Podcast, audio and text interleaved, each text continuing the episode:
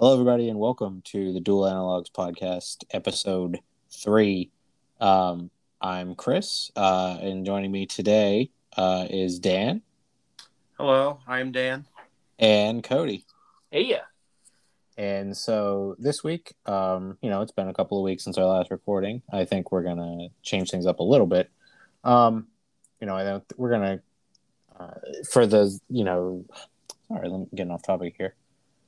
Uh, for the Zelda 35th, we're going to kind of run down um, each week and talk about one of the 3D entries, um, starting with uh, Skyward Sword this week. Uh, and you'll have to tune in on episode four uh, to see what we pick for next week because that's going to be a surprise. Um, but I guess kind of just starting off here, um, Skyward Sword, I think, is a uh, you know, Skyward Sword started off. I think that game felt like it took forever to come out. I feel like because before that, it was, it was that was the end of the Wii, uh, basically the end of the Wii, and it came out in 2011, I believe. It's about 10 years old now. Yeah, Um, it was really interesting because like the when the first game for Wii came out, it was Twilight Princess, which was technically just a GameCube port. So we didn't get an actual Wii Zelda until basically the end of the generation. yeah, it took it. It was about six years, I guess, because it was You can 2000. also look at it that the Wii had one Zelda right at the start of it and one right at the end. Yeah, and I'd argue that the Wii version of Twilight Princess is the worst, the inferior version. Yeah, Of- I agree. Actually, I would Um, agree, but well, actually, I don't know if I would agree, but it doesn't really matter now that we have the Wii U version. the Wii U version is the superior version. Yeah, but at the time, I remember I got a Wii uh, on launch, um, and they delayed the GameCube version by like a month. Like the GameCube version didn't come out till December. yeah, trying to get people to buy those Wii's. That and I think they were just trying to get it done, and they were like, "All right, well, you're GameCube people." So, anyways, I think they didn't print as many GameCube copies because the GameCube copy of Twilight Princess goes for a while. But um, onto Skyward Sword. Skyward Sword feels like a once again kind of a pushback, a pullback from Twilight Princess because um, Twilight Princess kind of reviewed. Uh, it reviewed well, but I don't think as well as Nintendo was hoping. Um, so, and there, you know, people were some people were just kind of done with the dark and somber tone that Twilight Princess had.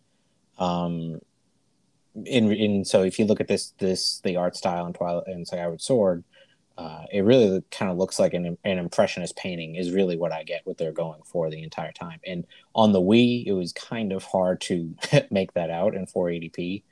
Um, but I think most of us have been playing on the HD re-release that just came out a couple weeks ago, um, and you kind of get a much better feel for the art style. Um, things aren't Yeah. quite near as muddy. Art style on purpose because I remember them saying that it's supposed to look like a watercolor painting specifically. And like one thing about watercolor is that like the colors kind of like smear and blend together, which you can definitely get that out of the Wii version, but uh, the HD version is just a lot more sharper. yeah. Anyways, They, uh they went for that watercolor look because the low res, if they smeared it everywhere and it was blurry, it wouldn't be as noticeable. Well, that's what I meant to say. Is I think they Yeah. went for that art style specifically because they could do it quickly and cheaply. You know what I mean? Like, I it's nowhere near as detailed as even like Twilight Princess was. right. No, and there's still some what I would call N64 level like textures that Yeah. are Yeah. that you can find. Uh, you can still kind of find them in that in the re-release also, but they're really small and it doesn't really detract from it. But I, overall, I think Skyward Sword has a um, it's a very middle of the road aesthetic. Um, uh, I also Yeah. feel like design wise, not necessarily what they were going for with the color palette, but like the actual designs feel like they're trying to do Twilight Princess, but in a more Wind Waker style. So it's kind of just like caught between two looks, you know? yeah, I agree. I think it's very much cutting the middle of the road between the two styles. To to go ahead and get that opinion out of the way, I think it's ugly. I even think the HD version is ugly. I think of the 3D Zeldas, it is the ugliest Zelda. And see, I- I, I- watercolor didn't do it for me. I guess. yeah, and so it's very you know the art styles are always very subjective, but I I still think that um, Twilight Princess is the ugliest to me. I don't know. It just kind of, especially the overworld, is kind of boring and brown. Kind of Yeah. depends on what you're prioritizing. Yeah. The Um, designs or the color palette. because like Twilight Princesses was kind of safe and boring, whereas I, I definitely don't think you could call um, Skyward Swords boring. But you know, when you when you tend to be creative, you can also do a not great job. And you know, obviously it's subjective or whatever. But while while I think the Twilight Princess was boring, it, it, visually it was still better than the road they went with Skyward Sword. Visually. Yeah, you probably have more beef with the color palette than the actual designs. And Yeah, in yeah, yeah. Uh, well, I mean, it just looks so. I don't know. So I I think that like I know it's not exactly the same, but I think that Breath of the Wild's colors are actually like feel like an evolution of Skyward Swords, and Breath of the Wild look way, way, way better than Skyward Sword. I know there's a hardware difference, but I think uh, Breath of the Wild kind of blends like almost Skyward Sword and Wind Waker together. Yeah. Because like Wind Waker has like a much sharper look to it than Yeah. Skyward Sword does, and Breath of the Wild has that Yeah. sharpness to it. yeah, I'd agree. I think that it it feels Skyward Sword feels very much like a an impressionist painting. I think, um, and Breath of the Wild definitely doesn't. It it's kind of it's really trying to cut the the more realistic tone that they went with in in Ocarina and in uh, Twilight Princess, kind of mixed with the two. I think you nailed it. The character designs are very vibrant and over the top in Breath of the Wild, but um, you know, let's not talk about Breath of the Wild too much. Um, we could spend plenty of episodes talking about Breath of the Wild. Yeah, and I'll say the reason we're kind of starting with Skyward Sword is, um, well, obviously the HD remaster just came out, and we've all been sort of dabbling with it to varying degrees. Um, but we had the idea we, of talking about this game in particular, and then kind of the idea to do this whole Zelda thing that we're going to do. Um, every week we're going to do a different Zelda game. Just kind of came from that since it is the 35th anniversary of Zelda. But uh, I think one thing going back to it uh, after playing Breath of the Wild is that uh, when I played it originally, Skyward Sword, I, I felt like it was my least favorite Zelda, but I still enjoyed parts of it. Now, spoiler alert, Breath of the Wild is my least favorite, but going back to Skyward Sword has allowed me to appreciate a lot of the good qualities of it um, in retrospect. Like just, you know, the dungeons, it has some really cool dungeons and boss fights, stuff that Breath of the Wild doesn't have at all. So are you after going back through it? I guess I should ask this for for you, me, and Dan. Um, would you say after replaying it that your opinion has improved, stayed the same, or worsened? Do you like it more than the than you remember it, or do you about the same, or is it worse? I would say for me, it's slightly improved because it used to be, you know, I used to talk a lot of smack on Skyward Sword, and I won't do that now because, well, I'll I'll say things that I think are negative about it, obviously as I already have, but uh, it's a solid Zelda game. If you like the original 3D Zelda formula, for formula, formula, the formula. I turned British for a second there. Formula. um, the uh, if you like that style of Zelda, that is the last one, and who knows if they'll ever ever go back to how things used to be. At least in a 3D format. Yeah, So I I have probably not gotten as far as you. I've made it to um, right around the time that you have to go back through the dungeons again or through the areas again. shouldn't say dungeons. Uh, and there's and I got to be honest, my opinion of it is just about the same as it always was. I mean, if you know how like when you go and you replay games and you're and they're remasters or whatever, and you'd be like, "Oh, cool, they made it how I remember," and I mean, I feel like Nintendo did succeed. They made it like I remembered it being, you know, for better or worse. So, quick side note for you: you never finished it, right? No, I actually never finished Okay. it. Which the funny thing about I think is, once you get all the way through the game, you're going to be like, okay, it has it has its moments. The- Well, because it does. The- I will yeah. say, I'm sure that it does, but my, my problem is, is it's funny that I feel like my experience with playing the remaster is exactly the same as the original. So uh, Skyward Sword, I, I've never beaten, but I got to right around the time you had to reloop, and by then I was kind of tired of it. Uh, but so my, my opinion of the game, you know, it's I started in the beginning. I thought it was kind of boring. I get to the first dungeon. I'm really into it around the first dungeon. I'm like, yeah, this is good. I play that dungeon and the next two dungeons, and I'm really digging it. And then I have to loop back. And before I ever go to loop back, I'm like, you know what? I was having a good time, but I wasn't having that good of a time. And then I quit. And that's exactly what. And I haven't quit yet, but I did put it on the back burner at the exact same place that I put it on the back burner when I first played the game, which, you know, makes me feel like there's some kind of design problem there because I looked up online for other people's experiences. And while a lot of people did finish the game, a lot of people also quit at the exact same place I did. So I think it's I think the problem you're having specifically is a pacing problem because for Skyward Sword, one of the big experiments with it was that they designed the overworld in much the same fashion that they would a normal dungeon, right? But I think the problem is that creates a big pacing problem with Skyward Sword because it's like you go through a dungeon to get to a dungeon, Yeah. and then you do a dungeon, and then you have to go back through another Yeah. dungeon to get to the town or And- whatever. yeah, right? and, and and I'm totally with you, and I, and I think you're absolutely right because the problem is it it feels like so when you do a dungeon, it's supposed to be like work. It's supposed to be like the thing that you do to progress, and that's Yeah. work.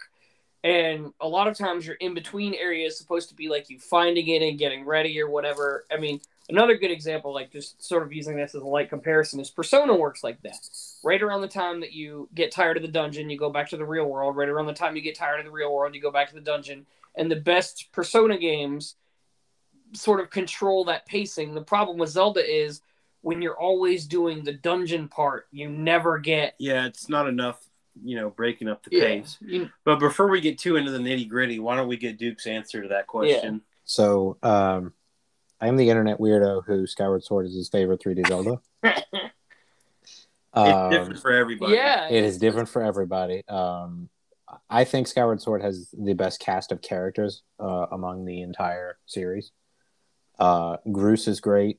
Um, right, Impa is pretty is is also a good character this time around. Yeah, that's that's a big positive overall of Skyward Sword. I think is the story and, And- characters. And they've got some nightmare fuel looking people, like the fortune teller looking dude, like in his Oh, tiny yeah. little beady eyes, and the kids with like the heads that look like an onion that sprouted out of the ground and stuff. Like even weirder looking with the art style mixing in with that. Yeah, or like the the vampire dude that lives under the stairs that wants to collect all of the Yeah, emotion. demon.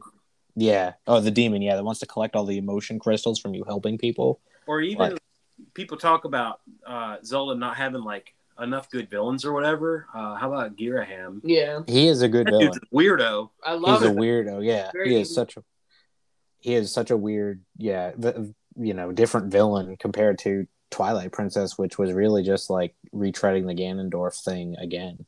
Yeah, Um, Well, You and know, it- Skyward Sword dips its toes into that, but Yeah. Well, I mean, Skyward Sword's, you know, it's going to start, it starts with Ganon, right? And because it is the first one in the timeline, it is the first game Yeah. in the timeline. So, so would you say since you already liked it before, do would you say that the the remaster pretty much just confirmed what you already felt, or do you Yeah. like it even more? Uh, so I like it. I mean, I like it just the same amount that I liked it when I played it back in the day. The only difference is that I can't just sit down and play it for six to seven hours in a stretch now. Uh, and so the only thing that bothers me is that I don't like I don't like the button controls because I think it takes a I, I feel like Mhm. I don't know if it takes away uh, from the experience, but I feel like there's a lag in the sword from when you like swing it with the right stick and I've- when you actually get it to come out. I think it's just overly complicated. It's also I feel like they should have, and I mean, The maybe ca- somebody the would camera disagree. thing is Yeah. ridiculous. The thing about Yeah. the camera is they should have done it opposite. So the way it is is you have to hold. um You have to hold L. Yeah, Yeah, you got to hold L to control the camera, and then Yeah. regularly you control the sword. And for me, I'm like, when you're not in combat, you should be able to control Controlling the, cam- camera. Yeah. Then when you're in combat, you'd be Z targeting or whatever anyway. So then it should. I wonder if I wonder if they tried that and then they it, they just got people got too confused between the you know because you can because I I, I don't mean know because like honestly, I think you could make it even simpler than that. What if you just made it to where whenever you Z target something, it makes the sword do the sword stuff? Because at that point, the camera's fixed on whatever you're locking Well, onto anyway. It's true, but the problem with that is, is that there's multiple times in the game that you have to cut You- things that you you're need- not able to. Z. exactly yeah Just so you lock onto it. I yeah I guess but I mean that probably would have required them to go back through more because I think Tantal- Tantalus did this and they did the the In Twilight Princess. they had Twilight Princess also it probably would require them to go into the code more than they Yeah, and there's really um, wanted to there's probably I- you know I can't say off the top of my head because I'm not a game dev, but there's probably certain design decisions that would have to change that could have maybe needed to drastically change if it meant you were going to be able to Z target things. Yeah, I don't know, but uh, either way, it's not ideal. Yeah. Yeah I and think I think I don't know all three of us are playing it with motion, right? I'm Yeah. playing with motion, and so like to play it with motion, like that means I have to play it on a TV. So it means I have to, you know, my time is more limited when I can play it on a TV compared to handheld. So, um, because I tried playing it once in its tabletop form, and uh, That sounds like a bad time. Yeah. the uh, let me tell you about how terrible the kickstand is on the Switch. I mean, I think everybody knows. You just got to To buy some it- light. I mean, Or swoled. yeah, Swole Swoled. Because Switch Lite doesn't even have a kickstand, does it? I mean, not switch light. I meant The Swoled. LED or OLED. I mean, Meant to I, yeah, I mean, I the got one. OLED. I got one pre-ordered, so I'll uh I'll never use the kickstand, but whatever. Um, but yeah, I I like the bomb throwing, me- like the bomb rolling mechanic, like it's Wii bowling. I still think it's kind of fun Awesome. Yeah. and it's cool, and like Well, just doing it by thing. button is just whatever. So I think uh, one thing we should do is sort of break this discussion up a little bit. Uh, I think we should talk about the remaster specifically, like things that we like about the remaster, and then like maybe things about. And then we'd talk about just the actual game itself. Sure. Yeah. So I think in also in the remaster they've cut out, you know, I think everybody knows they cut out all the Fi garbage, right? And every time you pick up restart the game and you pick well, up a rupee, there, but it's optional now. it's optional. Yeah. So uh, way to go. yeah. So every time you see your sword glow now, it would have been Fi interrupting you. And from everything I've heard, that that uh, in and of itself cuts out like six to seven hours of the game. Like It's it's really funny to me actually that so um I'm not going to dive into it because we're going to talk about it um later but I actually replayed a bunch of Zelda games already for Zelda's 31st and I replayed Ocarina of Time and people always complain about they always make jokes about Navi. She actually does not bother you that much. She may actually ping you sometimes but she except in the very beginning of the game she very rarely force stops you from moving whereas Fi would do that all the time. Yep. yeah, she would force stop you from moving, and she doesn't nearly do it as much in infinitely more annoying than Navi ever was, or Navi. Yeah, I, I- she was probably the least my least favorite part of that, and I think it's because I think she was a reaction to the fact that they had so many new gamers come onto the Yeah, Wii family of that, systems. but Skyward Sword was using a completely different control style than the older games. Yeah, that might have been part of it too. we were also in the period of gaming where everything was just getting tutorialized to death. yeah, Um, and because 2011, right? It was 2011, and you know, gaming was broadening, and for whatever reason, they decided to tutorialize everything, and think she was just a, a product of that time, right? And so, you know, if they didn't do that in this remaster, we were. I, I don't even know if I would have bought it. it's actually really funny that you're talking about like it's a product of its time or whatever because me and Dan sort of talked about that like and this sort of talks about the broader Zelda but it, it, it points back to Skyward Sword that there was a point where Nintendo started overcorrecting in certain ways and one of the ways in which um you know like when they went from Wind Waker being colorful and people didn't like that so then they went to Twilight Princess, and then people complained that it felt too much like Ocarina of Time, and so then they changed Yeah. that. If you ask me, the whole Zelda franchise, uh, past Majora's Mask, is one. Well, actually, even including Majora's Mask to an extent, Uh, everything after Ocarina of Time has just been one reaction after the other. Well, I'm curious what you why you said it about Majora's Mask. 'cause- Well, Majora's Mask is the way that it is because they only had one year of time to develop it. yeah, but that wasn't a reaction to the previous game. No, Whereas Wind Waker, yeah, Wind Waker was a reaction to the previous game, But I, and then Twilight Princess was a reaction to that. and- yeah, yeah. And Skyward Sword was a reaction to that. Yeah. and Breath of the Wild was, Was a reaction to that. Yeah. So, yeah, You do know that uh, Twilight Princess started out as Wind Waker 2, right? yeah. Oh man, that's a, that would.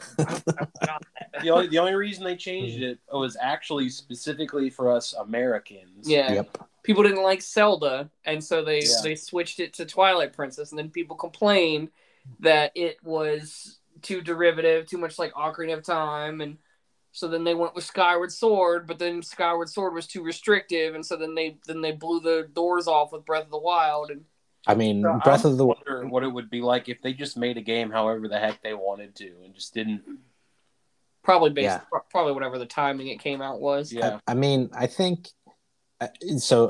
I think yeah. When you say uh, Breath of the Wild is the biggest, I think Breath of the Wild is the biggest knee jerk reaction to uh, a Zelda game, right? I feel like Okay. even though for whatever reason, I mean, Skyward Sword reviewed well. It's at like a ninety three or ninety four on Metacritic. Um, so it's not like a re- game reviewed badly. Well, Zeldas Um, don't review badly because it's Zelda. Yeah, Yeah, but if It's you if, but if you ask people online, generally most people will say their least favorite is Skyward Sword.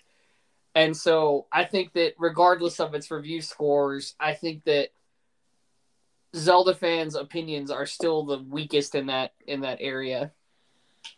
Yeah, I, I think so. And it's it the game is like I said, it's such a knee jerk reaction because I think about it and I think, okay, almost every Zelda takes a while to get going. Like Ocarina is probably the like of the traditionals kind of gets going the fastest, maybe. Like it's like by the time you get out of the little village and you get going, You're, in, you're, you're inside the Deku tree pretty quick. yeah, you're like 30 minutes, an hour. Majora's Mask, you have that whole beginning three day cycle where you can't even be a human. That's Yeah. a giant tutorial. Uh, So Wind Waker, you have to leave Besaid Island, and that takes like an hour and a half. and then did you say Besaid Island? Yeah, I heard that's good. Mm-hmm. Uh, yeah, and then I like I honestly like so I remembered um being a lot more cynical about Twilight Princess because I was like, man, I am now. I think this is the first game in the Zelda series where the Zeldas start getting worse. But then I realized actually playing Twilight Princess this year that uh it's just the really long tutorial that I don't like, and then the game It- opens up and it's awesome. it takes that tutorial. I think people complain about the Skyward Sword one, but I I distinctly remember Yeah, I think Twilight Princess the Twilight Princess one is worse. is like the worst. I think of it's them. four hours. Like I It's think I like remember- four hours. Yeah, Basically, the first time you play that game, you don't even actually play the game until the following. Like the next time you sit down to play it is when the game Which is- starts. it's really insanely starts. long. Yeah. yeah, Yeah, and complete people complain about the Also, like, I think it's counterintuitive. Not to get it too much into it because we're getting off topic, but like it's counterintuitive when you when you the whole first time you play is a tutorial, and then you come back the next day to play it when you forgot everything. yeah. The, the other thing Yeah. about that that is that I feel like the when Zelda games do it really well is when they sort of give you a taste of what you're about to do and give you a sort of a playground to learn. Like Ocarina of Time did that really well. Um, Majora's Mask probably did that the best since you were literally confi- confined to the city until you learned the, the how the time travel mechanics work. But like, like and Skyward Sword taught you how to use the bird or whatever. But like, the beginning of uh, Twilight Princess wasn't really like that because you're like Just- herding animals. it like herds animals and go fish and like all that hanging out with little kids, hanging out like yeah, maybe back to Skyward kids. Sword. So one thing I wanted to mention, we were talking about specifically the HD version and uh, changes that they made. Um, I think, uh, oh, I forgot where I was going to go with that, but there was one change I really liked with with the new. One thing I noticed uh, when you get the demon guy side quest for gratitude crystals, uh, I was reading like uh, the some of the old guides for the original release, and it said that you needed like eighty of them, and it only takes 30 to get him to open up the shop or whatever. So I don't know if they've shortened that or if I'm just misremembering it. I think they shortened it. It's been I mean brain's not you know quite remembering, but yeah, I remember it being, uh, you know, Longer. I, I remember it being way longer. Um, And I also did remember the other thing I was going to say. So one thing about the the HD remaster or whatever that people were worried about is that the Switch doesn't have a sensor bar. So people were worried that the motion controls were not going to work quite like they used to. And uh, it's it's different, but I actually think they're better now. I, regardless, if you don't like motion controls, you're still not going to like it. But I think that what they've done is that everything sort of has like it sort of kind of auto corrects what you're Yeah. doing. You know what I mean? Like it's like you have an up, and down, a left, right, and then diagonal, all four directions. And if you close to any of those, the game will just sort of auto correct to it. Yeah. Uh, and also, one thing that drove me crazy about the original release, uh, of course, I was still living at home when Skyward Sword came out, and I, I lived. I was playing games in my tiny, tiny bedroom uh, back in my parents' place, and uh, I technically did not have enough space to do uh, Wii Motion Plus properly. So, uh, what would end up end up happening to me is that the controls would become um, Possessed. possessed. uh, they would become unsynced or whatever Yeah. the proper phrase is Yeah. very Mhm. quickly for me. So I had to recalibrate the controls, like I would say every like once every other fight or something like Yeah. that, like way too much. And back in those days, to recalibrate it, what you did was you took the Wii remote, you sat it down on a flat surface, you had to sit there and wait for 30 seconds while it recalibrated, right? In the Switch version, all you do now is since there's no sensor bar and it's all done using gyro, you just hit the Y button and it just it just automatically like Just- moves yeah. the cursor back to the middle of the screen and it's Yeah. done in a second. Yeah. yeah, It's not ideal, but it, it's I think that's a huge improvement personally. the, the only time it gets wonky with that is with the bug. Um, yeah. is is the bug item because it like sometimes loses track because you've been twisting the thing so much. Um, and I've Yeah. noticed I, I noticed what really helped me is that if you haven't calibrated the motion on your or the gyro on your Joy Cons in a while, go to the system menu and do that, and it really seemed to help mine a bunch. do I should do that because Yeah. as, as good as uh, you know, as Dan was saying, it's improved. I still have to resync it every two fights.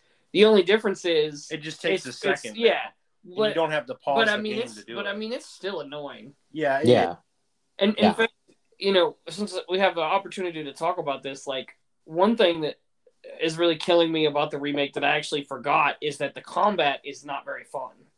And one of the reasons that the combat's not very fun is well, I shouldn't. I, I'm gonna I'm gonna put an amendment to that. The combat's not very fun because it's really arbitrary how the enemies will block you. Like there's no skill in getting around them. It's just oh they blocked me that time, and then you can ta- you can take the same action again, and they will lift their arm, and you might be able to hit them. Yeah, the way they frame it is like when you're walking up to an enemy, the enemy will like take their sword and like guard their head or guard their side or guard down below. Yeah, And so you're supposed to line up your sword slashes to hit them, but then when you do it, they automatically Yeah, block whatever just- direction you're since- coming from and, anyway. and since they'll arbitrarily block, I don't even pay attention to how I'm swinging because I know that the game will either go, will flip a coin and go, oh, they blocked, or they'll flip a coin and oh, I hit them. So instead, I just swing like a, mild, a wild man because it doesn't matter. I will say that that's not true for some of the bosses. The boss Yeah. fights are much more fun. when you get into the boss fights, and actually, I think some of the tougher enemies Yeah. too don't do that yeah, as much. the one, the ones where you're fighting like a single target or whatever, like those are like more Mostly the moblins that do Yeah. that, which The- is the yeah. most common Yeah, enemy. the in the moblins game. are really annoying and not very fun. Yeah. especially once you get to the moblins in the desert that have the electric sword that where Yeah, if you get that. blocked. So, So I've I have a cool trick for that because I literally just did the robot pirate time travel dungeon, and That's with- his favorite. yeah, that's my favorite. It is really good.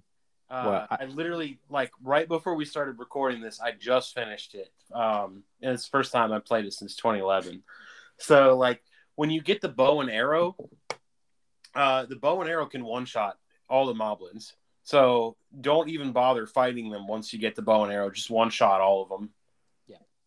Yeah, It's once you get that, once you get that, you can do it. And I think what I've noticed is that with the moblins, they kind of like pay attention to where you're holding your sword. So if you rush in with the sword up above, they know it's going to be there. Um, and so I've kind of tried to just hold it permanently, like go in holding it low, so then I can just whack them on the head immediately and take them out, which seemed to work pretty well most of the time for me. Yeah. Yeah. Um, but I mean, there's some cool boss. I mean, I mean, most of the bosses uh, or enemies come down to, um, you know, they come down to figuring out the pattern of how you're supposed to swing the sword to either hit whatever weak point they've got or or how they're gonna finish them off. Right. So if you're in the robot time travel one, you've got the old sentry guys, which you kind of have to like swipe the bottom of them and then.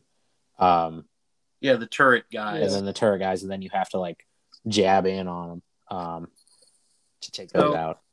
Do we have any more um, critiques specifically for the HD version?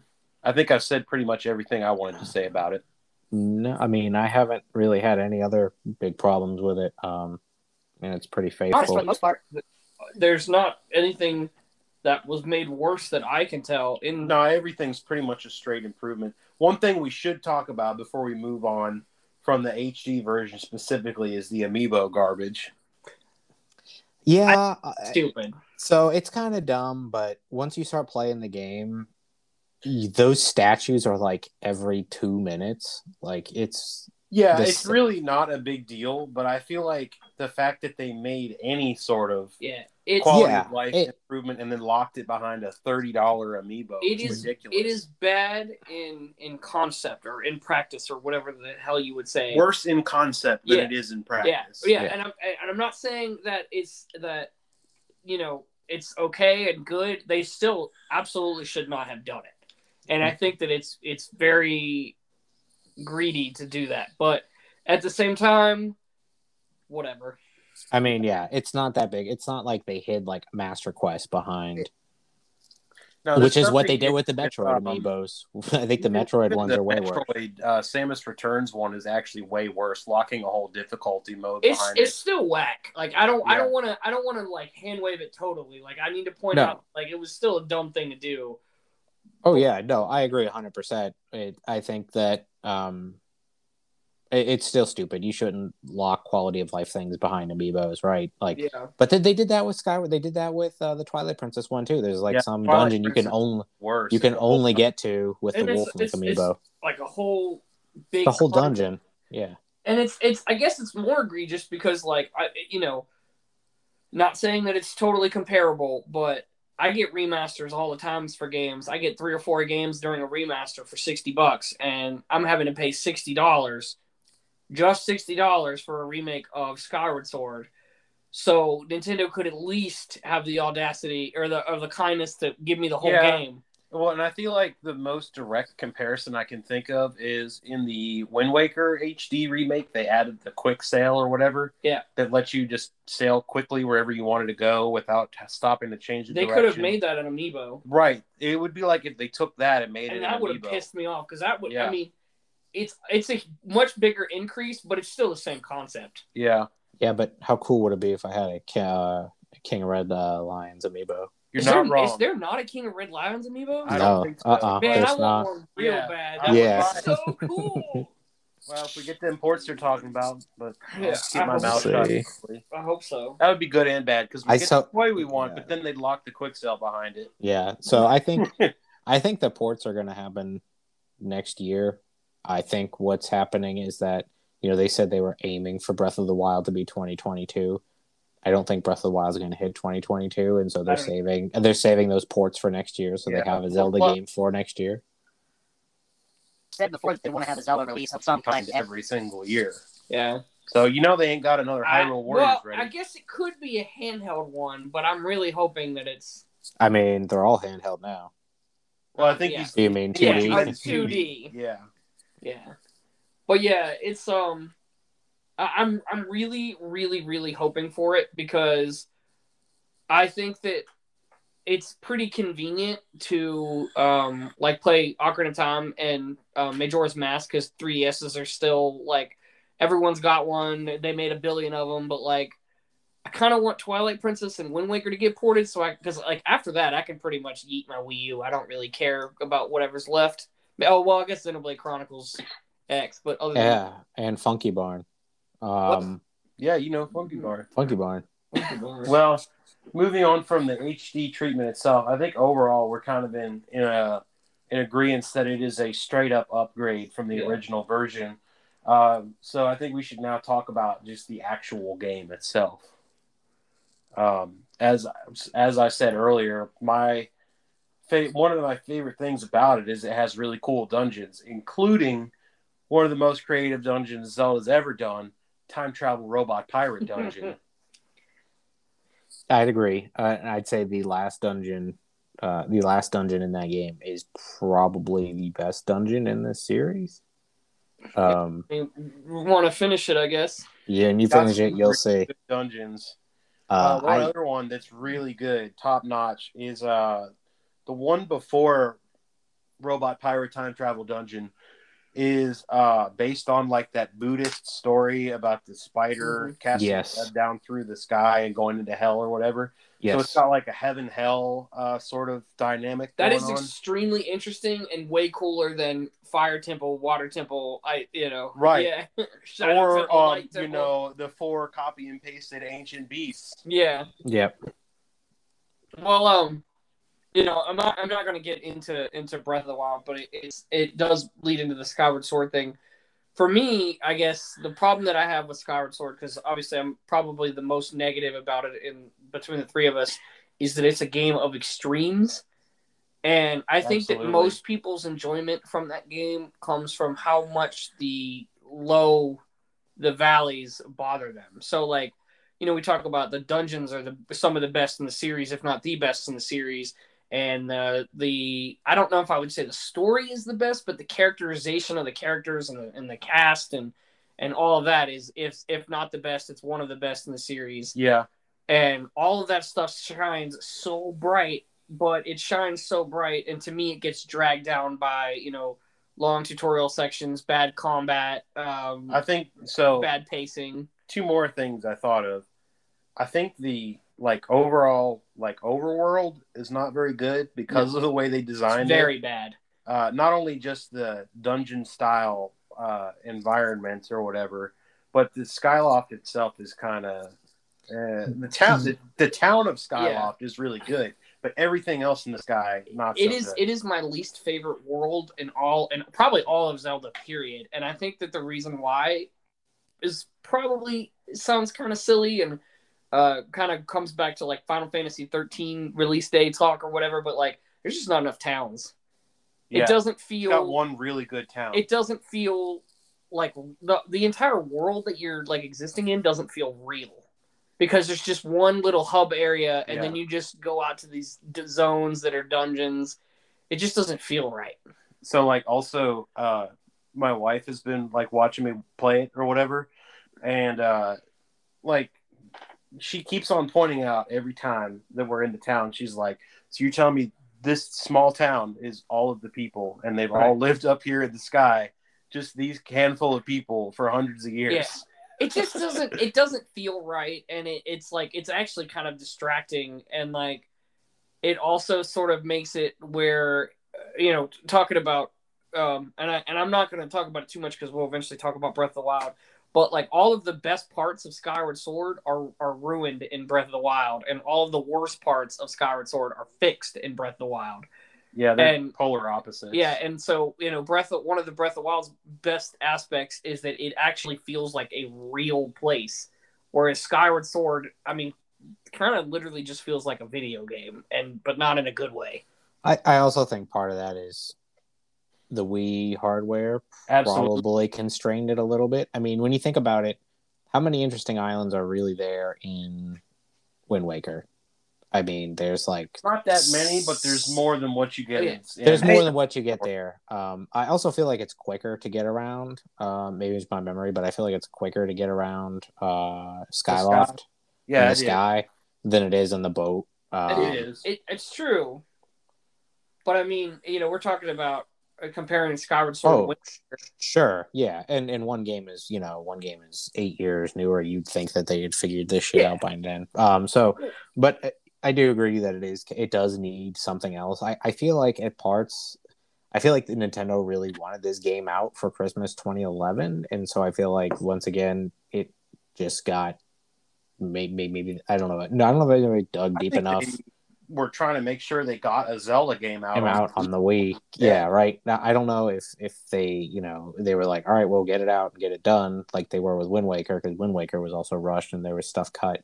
I don't know, but I agree. You're right. I mean, there's only a couple. Yeah. There's like the restaurant that's over there. There's the guy where you can cut uh, the bamboo cutting guy, and there's like three others, and that's like it. All the other ones are like little tiny rocks that really just exist um, for you to you pick up treasure pick up item. Yeah, exactly. So the Um, flip side of it, I will say, is that the actual town of Skyloft is really good, and I think, other than Majora's Mask, it has probably the best side side quest type Yeah. content in the series. Yeah, can't can't compare to Majora's Mask, but it does No. have it does have because you actually do things with people in the game. Yeah, Uh, and it feels like you're actually like yeah, talking to people and not Well- just you know. Were talking about like maybe maybe like cut content or rushed or whatever. One thing, you know, slight comparison to Wind Waker, but mostly about um or uh, Skyward Sword, is that uh when Wind Waker's cut content got cut though, it feels like there's just chunks of the side areas mission, missing out of the game. I know they cut a whole dungeon out, but it doesn't seem like it had a whole huge impact on the actual structure of the game. Whereas I feel like Skyward Sword didn't get a very long dev time, and that is actually it actually had a a actual impact on the structure of the game. Like the reason Skyloft is empty, and the reason there's only one town, and the reason that you only do overworld areas that are dungeons is because it feels like they had the dungeons all good, and they didn't really put it together. I wonder if they spent all the dev time on the motion controls. It- yeah, and I mean it, it, it could be that, and also I think that uh, my theory is that you know, for as much as people give crap about Nintendo always doing the same thing, Zelda doesn't really do the same thing very often. Not so really. it, it's probably a lot of dev time probably goes just messing with stuff, Mm-hmm. right? Like, you know, it pro- it probably didn't didn't start with the idea. You know, they were like, oh, we're getting a console with motion controls. How can we think about how to use motion controls? And I think that a lot of that time was spent there and not a lot of time on you know the game Yeah, So yeah, and that, that so would they sense actually sorry uh, one more thing uh, that would make sense actually because you know you talk about the dungeons are the best in the series and they have this um they made um the overworld kind of like a dungeon in itself and that would all of those things that they're that we're talking about there would give you an opportunity to really utilize the motion controls and everything else in the game that the, the things that the game doesn't do as well don't have anything to do with the motion controls yeah.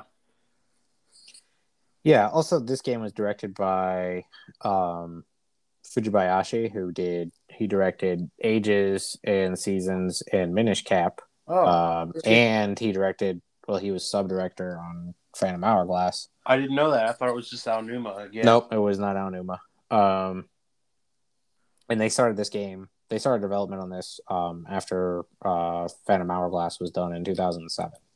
So that gave them four years of dev time, which is, you know, about normal for a Zelda game, I'd say. yeah Yeah. Um, If yeah, with Zelda, I feel like the dev times keep getting longer and longer. I think that's But- well. I think that's every game now. Yeah, I think your the median is going to be like five years soon. Um, um, but yeah, I, I I feel like yeah they did that, but also like if you think about the games that he's directed and done before, um, like Min- Minish Cap is, is a very good like we can talk about, but it's two D game. But most of those games have very good dungeons, and I don't remember the overworlds being uh, exactly very good out of any of those.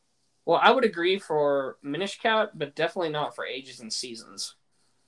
But I guess we'll have to. It's also been a hot minute since. Yeah. It's been a very well, long I've time played since Ages and. Seasons this year, and I think that. But I've also played Minish Cap this year, and I would definitely agree as far as Minish Cap goes. So one other like positive thing I want to mention about the game overall, well, two things actually. Um, soundtrack is really good, Yeah. uh, and uh, definitely noticed that playing it after Breath of the Wild because The, I don't the- like Breath of the Wild soundtrack. I know a lot of people enjoy it, but like it's just to me, it's like every half hour you get like two notes played on a piano or whatever. Yeah. But like there's actual full songs that are Yeah. fully orchestrated in Skyward Yeah. Sword, like top notch quality Yeah. stuff. yeah, it is the first. It's the first Zelda game to ever get uh, full orchestra soundtrack. That's true. and it gives it a very um like cohesive sound, right? Like it all feels like it goes together. It, it feels uh very suitably epic for the a Zelda only game. the only other Zelda game I can think of that was as cohesive as, as Skyward Sword as far as its music is maybe Majora's Mask, but that's because they were definitely going for a specific tone. Whereas like all the other games in the series were kind of like just trying to do the type of music in the moment. Whereas Skyward Sword was like, we're gonna do this like orchestral, epic adventure, but whimsical music kind of thing, and Yeah. like it it was ready and did that the whole time. And the other thing I wanted to mention is that the uh, the gadgets in Skyward Sword are all pretty good. Oh, I don't know if I would say it has the best collection of different gadgets, but I mean, it's got your classics like the bow and arrow and the the hook shot uh, is always a classic. Um, but because it's motion controlled, some of them work a little differently. Like with the bow and arrow, you can actually you know do a bow and arrow motion to to do a power shot or whatever. That feels pretty good as gimmicky as it is. Um, and you've got uh, we talked about the the drone bug that you you can release the drone Yeah, and Yep. bomb dudes, which I think is Yeah. actually a lot of fun. yeah. Um, yeah, especially those pesky, stupid birds that throw rocks at you. yeah, and the, the like blowfish dudes in the sand or whatever, you can just bomb them. Yeah. But um, yeah, I think it's it's it has a pretty good. The one that I think is kind of lame is the the the blow that Yeah. reverse vacuum thing is kind of lame and dumb, but I also have You know. a I also have a like a weird complaint about any Zelda games that give you the slingshot and the bow and arrow in the same game. yeah, because it makes the slingshot completely useless. Right, I, that gets on. I, I mean, honestly, it even gets on my nerves in Ocarina of Time because, you know, I- Ma- Majora's Mask Link could have a, a bow, so they're like they should have just given it to Link because it because it's redundant, right? Like the the slingshot is just a shittier version of the bow. what do you think, Duke? Yeah, I agree. I think that most of the the weapons and gadgets feel like fairly standard Zelda fare. Um, but you know, I, I like the little drone guy. Um, I uh, that is one thing that I think is a little bit easier with the the uh, analog controls is the drone. Um, that might be the only one. Uh, Well, no, I, I The bird. one. The bird. Yeah, Fly- really? bird. I put I take motion controls off only one time in the game, and it's whenever I have to use the bird. Really? Also, 'Cause I don't know if you guys have got far enough into it yet, but when you start being able to swim underwater, that's way easier on the button controls. I just thought And I have one more. Whenever you have that thing where you do a tightrope walk oh, across, Oh yeah, that is that is back to annoying. Button controls. So I I blame the first Uncharted for starting that bullshit. one thing that I really think that they could have done to really elevate this remaster for me, and I know it would have taken a, a little bit more programming magic, but it would have been nice if they had an advanced options where you could pick and choose what was motion controlled and what wasn't. yeah, And you could be like, oh, well, that might be confusing. Well, that's why you bury it. Because if you bury it, right, like I would make it to where tightrope wasn't uh, motion controlled. I would make it to where uh, swimming wasn't motion controlled or the bird. yeah, And you could still, oh, and I also would make it to where roll wasn't motion controlled. But you could still have the sword stuff be motion controlled with the camera and not have it break that other stuff. And that would have been a, a huge bonus to me, I think. Well, this is kind of a larger discussion than what we're doing right now, but I think in general, lots of other developers out there have done amazing things as far as just letting you map all of your own Yeah. controls. Better and. Nintendo is not one of them. Yeah. So, You got to experience it the way that they wanted it, or not at all. No, yeah, it, I, I think that once again that would have been more work than probably they budgeted for Tantalus to do. Um, uh, it sounded like they had to do a fair bit of technical work because they they actually emulate the the Wii's uh, GPU in code on the Switch version. Yeah, I was reading about that. It's like it's part emulator, part native. like- Part, yeah, yeah, which is it's similar to what they did on like some of the uh, on Galaxy. Um, so they did that on Galaxy, and then there's a bunch of Galaxy was fully emulated. no, the, no, but Sunshine is. Oh. Sunshine's fully emulated. Sunshine not, and and the uh, Super Mario 64 are fully emulated. But uh, one another interesting thing about that is the way that they emulated uh, Galaxy is apparently not the same way that they emulated Skyward Sword. So that's very it's it's still different. Yeah, it's different Yeah. again. And I wonder if there was some hardware stuff that they did because maybe they figured out better ways to use the hardware because it was 2011, so it was a much later game. Uh, honestly, it's pretty cool that they're even being able to do anything emulated for the Wii because, I mean, for people that don't know, like you tend to have to have much, much, much more powerful hardware than whatever you're emulating. And I know that they're not fully emulating the Wii, but the fact that they're even doing as far as it is is some pretty, pretty nice technical wizardry there. Yeah. Also, when you have the source code and you know, well, Well, you know exactly how the hardware works too, it makes things a little bit easier. So Um, yeah, people need to hack Nintendo so we can get source code, so we can get better emulators. Uh, they did that, and uh, if Nintendo finds that you're using the source code, they'll fucking throw your ass. just uh, Um, just say that you just got really lucky and you reverse Yeah. The engineered it. trash can. I don't know why you guys Yeah. threw it away. You just I don't know why you threw it away. it perfectly. Um, I feel like Nintendo sending somebody to my house for even talking about it. And some some dude outside the window just listening for us to say the wrong We thing. haven't even uploaded it yet, Yeah, man. What are you yeah. doing? They're ready.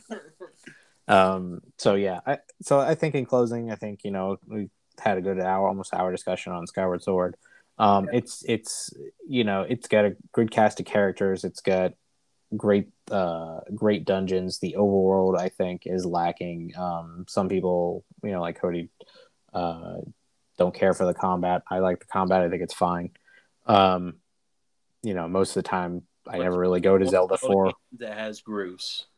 it It's is the true. oldest Zelda game that has Groose. So Ten out Uh, of ten. 10 out of 10 right there, just because it's got Groose.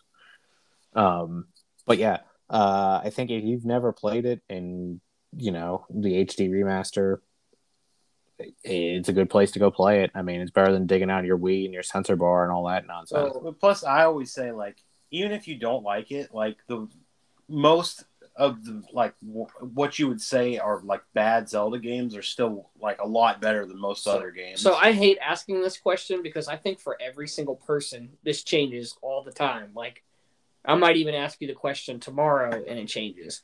But currently in this moment, right now, sitting here on the podcast, of the 3D Zeldas, where would you rank it? So I'll ask you. For me, it's still number one. It's a powerful statement. That is a very Yep. powerful statement. Wrong Uh, statement.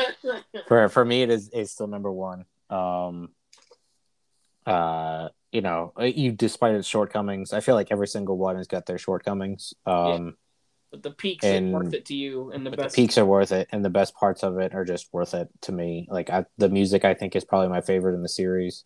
Um outside of you know i think you know wind waker's got some good tracks and wind waker's right behind it but it's got the best music. I think it's got the best cast of characters right? Uh it's got some of the most inventive bosses i think. Um the dungeons are just fantastic. Um and you know i the really i think if they just fix the overworld if they had some more interesting overworld things going on um you know i think that a lot of people's opinion of it would change um So, like, um, one other thing I, I forgot to mention earlier was that uh, when you're in the robot pirate time travel dungeon, he really likes that dungeon. the mini boss, the mini boss, boss. this robot captain of the ship is like one of the best fights in the game, and it's not even a Yeah. full boss. it's Yeah. not even full boss yep yeah, that that dude's boss awesome. that boss Yeah, I just want to throw that out there real quick.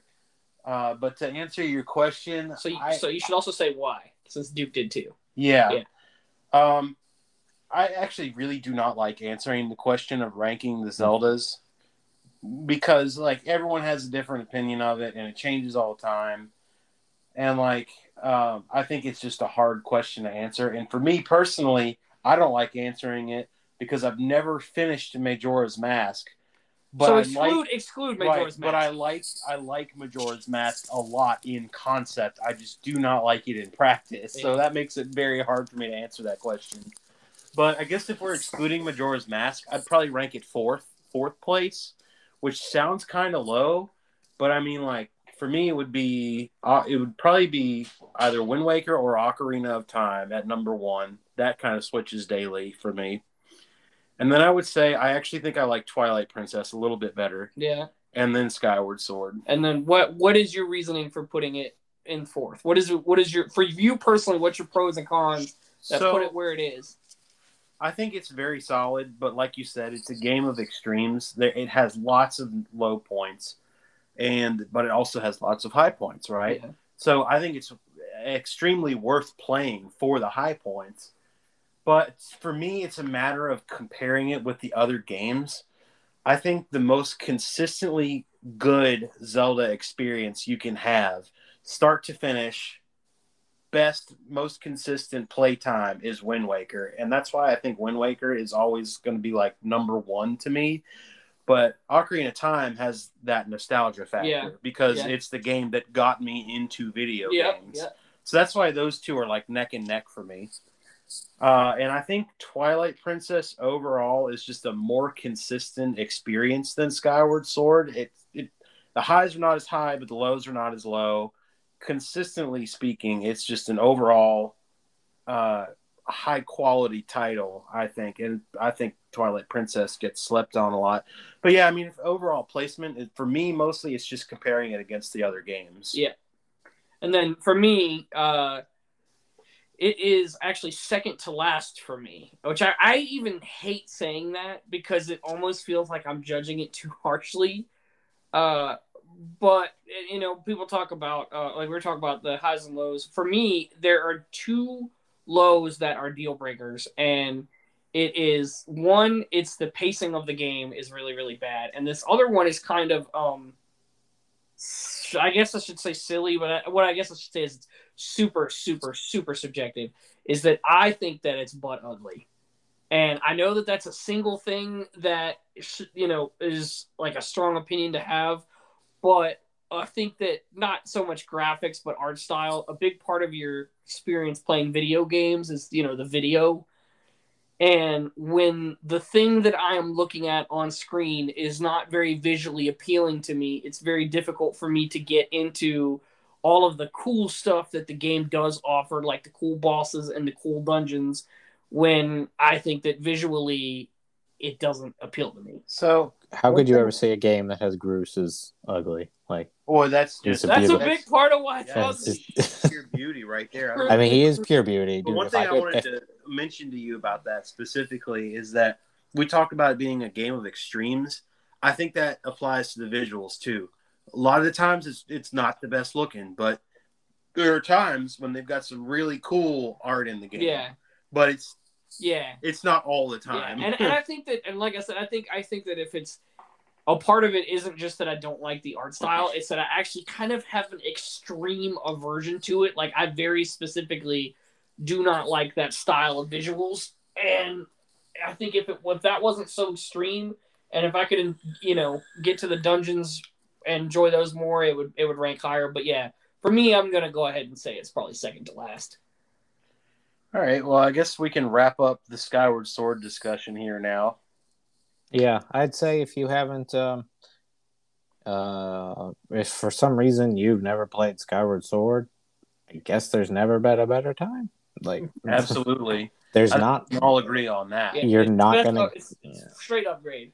You're you're not gonna get. Yeah, it's a straight upgrade. I think sixty dollars is like Cody said. It's it's unless you really like Zelda, you're probably not gonna rush out and buy it. I mean, maybe not. I mean, it's been ten years. There's a whole generation of kids that never even played it, right? So because we're getting old and uh, so yeah. Oh, about to have no. Existential crisis right here on the podcast. uh yeah right uh so there's a whole generation of kids that just never played skyward sword because you know they're 18 and so or they're 17 now and they were like seven when it came out so Um, uh, you know, it's it's a good game. If you haven't played it, go play it. Um, see how it ranks on your, you know, how you feel about it. Um, if you've played it before on the Wii, um, and it sounds like any of the stuff that we've talked about with the upgrades, you know, were part of the problems why you didn't like the game, then you're gonna like it more. Um, It's worth it- another shot. it's yeah, and it, it's hard to say wait for a sale because it's a Nintendo game, and you might wait six months Oh, yeah, and it don't- might drop ten dollars. So Listen, I'm not happy about the sixty dollar price ta- price tag on it either, but it's never going to get any lower, so you might as well just do it. yeah, Not, not, not in a reasonable Yeah. amount of time, anyway. Yeah, and it's it's a you know, and I hate according you know, I don't like putting game length to value, but if you're a person who values that, If you're going to do that, honestly, I would say Skyward Sword is one of the longer Zeldas. It is. I mean, you're gonna. It's it is a thirty-five to forty-hour game, right? It is a long game, so you will get your. you that hate long bloat, well, maybe you should wait. That's true. Actually- well, if you if you if you love long bloat, you could go pick up the Wii version. actually, I will say, there you I, go. I will say actually that besides the tutorial section, there's not actually that much bloat in the game. I mean, most of it is besides I the think you should not say that until you get farther in the game. 'cause well, there is some one thing I didn't mention, there is some parts where I'm Uh, like, did you really need to make me go here and there? And do this well, again. backtracking, so yeah, yeah. I mean, it's not Metroid Prime Three backtracking bad, but no. um, But anyways, uh, moving on. Uh, the next thing that uh, we wanted to talk about was actually uh, since the last time we podcasted, there has been a new console announced. Well, console, console. yeah, No, I I, wouldn't know. call it a console. I don't know what you would classify, but there is a I- I new call this a- platform in a video hand- games coming. a handheld PC. yes, They call them laptops. yeah, I think I that's- can't hold a laptop in my hands either. You could. I think that's the closest comparison, though. Like, well, Yeah, got all right. the GPD Win or whatever. They exist. Yeah, that exists, but it also looks like it's like, hey, I got a Nintendo at home, and it's like, oh, the Nintendo at home Yeah, looks like the GPD. I always, I always said those look like like if BlackBerry made a computer, oh God. and I mean that in a negative way. Like they look like they look really dumb. So anyway, what we're talking about is the Valve Steam Deck. Uh, Yeah. And I am very excited about it. I've got one on pre-order. I think Duke, did you get one on pre-order? I I do have one. Yep, mine's I'm the only two two. one who didn't pre-order. Well, I can understand why you wouldn't because you just got a brand new gaming PC. Yeah, it's a little. So if you have that, then there's not really much of a reason to get it, to be honest. But the reason why I'm excited for it is my PC is, I think, going on like seven or eight years old now. Yeah. So I mean, I can still run games on it, but it's not really the not really the best experience. And also, like, I generally don't really like playing at a desk with a mouse and a keyboard. I want to sit on the couch with a controller or whatever. So a lot about the Steam Deck appeals to me personally. And uh, I've been watching all the. There's lots of interviews out there with Gabe and other people involved with it, talking about specs and stuff. Uh, so it, it seems like it's it's pretty like a, a great deal for what you're getting. I mean, even the six hundred dollar one, you're getting like pretty modern parts in it. It does seem like they're subsidizing the hardware quite a bit.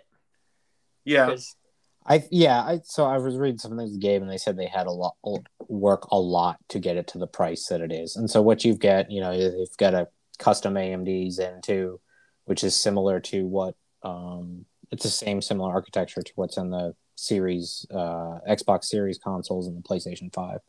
Um, it's not nearly as strong.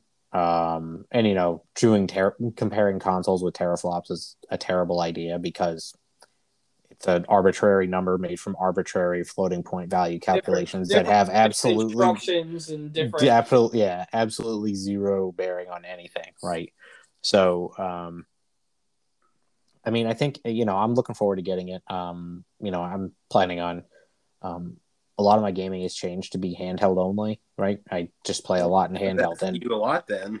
I mean, and, and it works. It's going to work well for me. And the biggest thing is, I already have like twelve hundred Steam games, so I have twelve hundred games in this Yeah. library immediately. I think honestly, from a business perspective, that's one of the smartest key things about it is that if you buy a Steam Deck and if you've ever had a Steam account, chances are you probably have at least like 50 games already, anyways. Well, I, to be honest, I think the coolest part about it is actually No, it doesn't actually have to do a whole lot with Steam because so Well, it does yeah. it does have access to Steam games, which is a big selling point because obviously that gives you your access to your AAA games. But outside of that, you know, you also have um, it does give you the option, the ability to install Windows on it, and installing Windows on it opens up a lot. Right. That was actually the thing that sold me on it. So with Windows on it, um, of course, probably going to have some stuff to work out with, but, you know, but I'm sure that, you know, we'll, we always find out a way. But with Windows on it, you're looking at, you know, uh, being able to use Xbox Game Pass on it. Uh, Yeah, so you'll be able to use Game Pass on the Steam Deck. Yeah. So I, I, what I think is funny is I have lots of big plans for my Steam Deck, and I'm going to talk about every single goddamn one of them on this podcast. But the funny thing is, it, since it is a PC, you can technically get Xbox Game Pass and play Xbox games. You can get the remote play, like PlayStation app yep, so or you whatever. can remote play you on can your play PS5. PlayStation games, and you can emulate all the Nintendo Switch stuff you want Yeah. on it, and old uh, other Nintendo stuff. You can play all the big three on this thing. In fact, I cannot say for sure, but based on the hardware, you probably won't actually have any problem emulating Switch games. It depends. I mean, we'll see. I mean, Well, because because I've, I- I've tested the Switch emulator on, and of course my computer is going to be quite a bit stronger than the um the Steam Deck is, but it doesn't seem like it takes all that much to run. Like I, you know, I can I can run um Smash and Breath of the Wild and all that stuff on my computer, and provided you keep the resolution in check, there is a possibility that you would be able to emulate S- Switch games on it. well, even if you're not doing that, you know what you can do. You can, you know how Nintendo won't sell you all the old games that you want. Yeah, you can You just can just play them on Yeah. Steam Deck. Yeah, so yeah, and, and like I said, I, I feel pretty confident that you'll be able to emulate Switch games, but until I until I actually have it in my hand and you know we run it. Plus, I have no idea um, whether uh, you'll be better off actually because there's a there's a Switch emulator for Linux. You may be better off using that, um, but you know I don't know. But either way, Yeah. you know, you're talking you're talking um, you know PlayStation Remote Play, you're talking Xbox Game Pass, you're talking Steam, you're talking emulators, you're talking modded PC games, you're talking Yeah, the, the- all the cool uh, weird indie games that always come to PC first, all Right. the AAA games. I mean, So this thing's a monster. Yeah, I mean, it's going to be my new place to primarily play uh, indie games because the weird thing about indie games nowadays is a lot of times they will only come to like one platform, like the like Death's Door that just came out is only on PC and Xbox, or sometimes it'll only be Switch and PC, or you know whatever. Yeah, But they always come to PC. Yeah. So it's going to be the place for indie games in my mind. Um, but you mentioned uh, like fan games. Uh, Yeah. There's a lot of stuff out there that I haven't played just because it's inconvenient to play my PC. So I've been thinking about like I'm going to play AM2R on this. Yeah. I'm going to play the Silent Hill 2 Enhanced Edition, which on is it. awesome, by the way. That's, Yeah. that's how I first experienced that game. Um, do you, Right, have you you- ever- you, you have to play Silent Hill 2 on a CRT in a basement. Like, there's Uh, no, sorry, I don't, Yeah, well, I don't know how there's else you play it. Probably. Yeah. No, well, no, you don't get the full experience. Like, you have to be in a dimly lit basement. Like, It Like, you have to use with like half- toilet water. Also. yeah, exactly. You have to have like a mannequin hanging out in a corner. yeah. Um, there's, I mean, if you, that's not the full experience, I mean, people pay top dollar to have that experience. I I do I do have a tiny concern, which is one of the reasons, other than the fact that I hadn't been that long ago since I bought a high end PC. Uh, that there's one concern I have possibly about the Steam Deck, and it actually has to do with the fact that I have used those um you know Win GPD devices, and I'm not saying they're going to be the same. I'm just saying that the concern is still there for me. The thing about those you know GPD Win devices is they're actually awesome. They're really really really cool.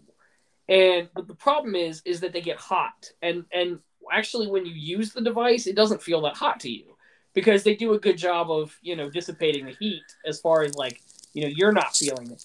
But just because you're not feeling it on the outside doesn't, Doesn't mean, that it's not not hot there. as hell on the inside. And so the thing about those GPD Win tablets is they're really cool, or PCs is they're really cool for about two years, and then they're pieces of shit. Which coincidentally happens a lot to people who play high end video games on like oh I don't know like a laptop.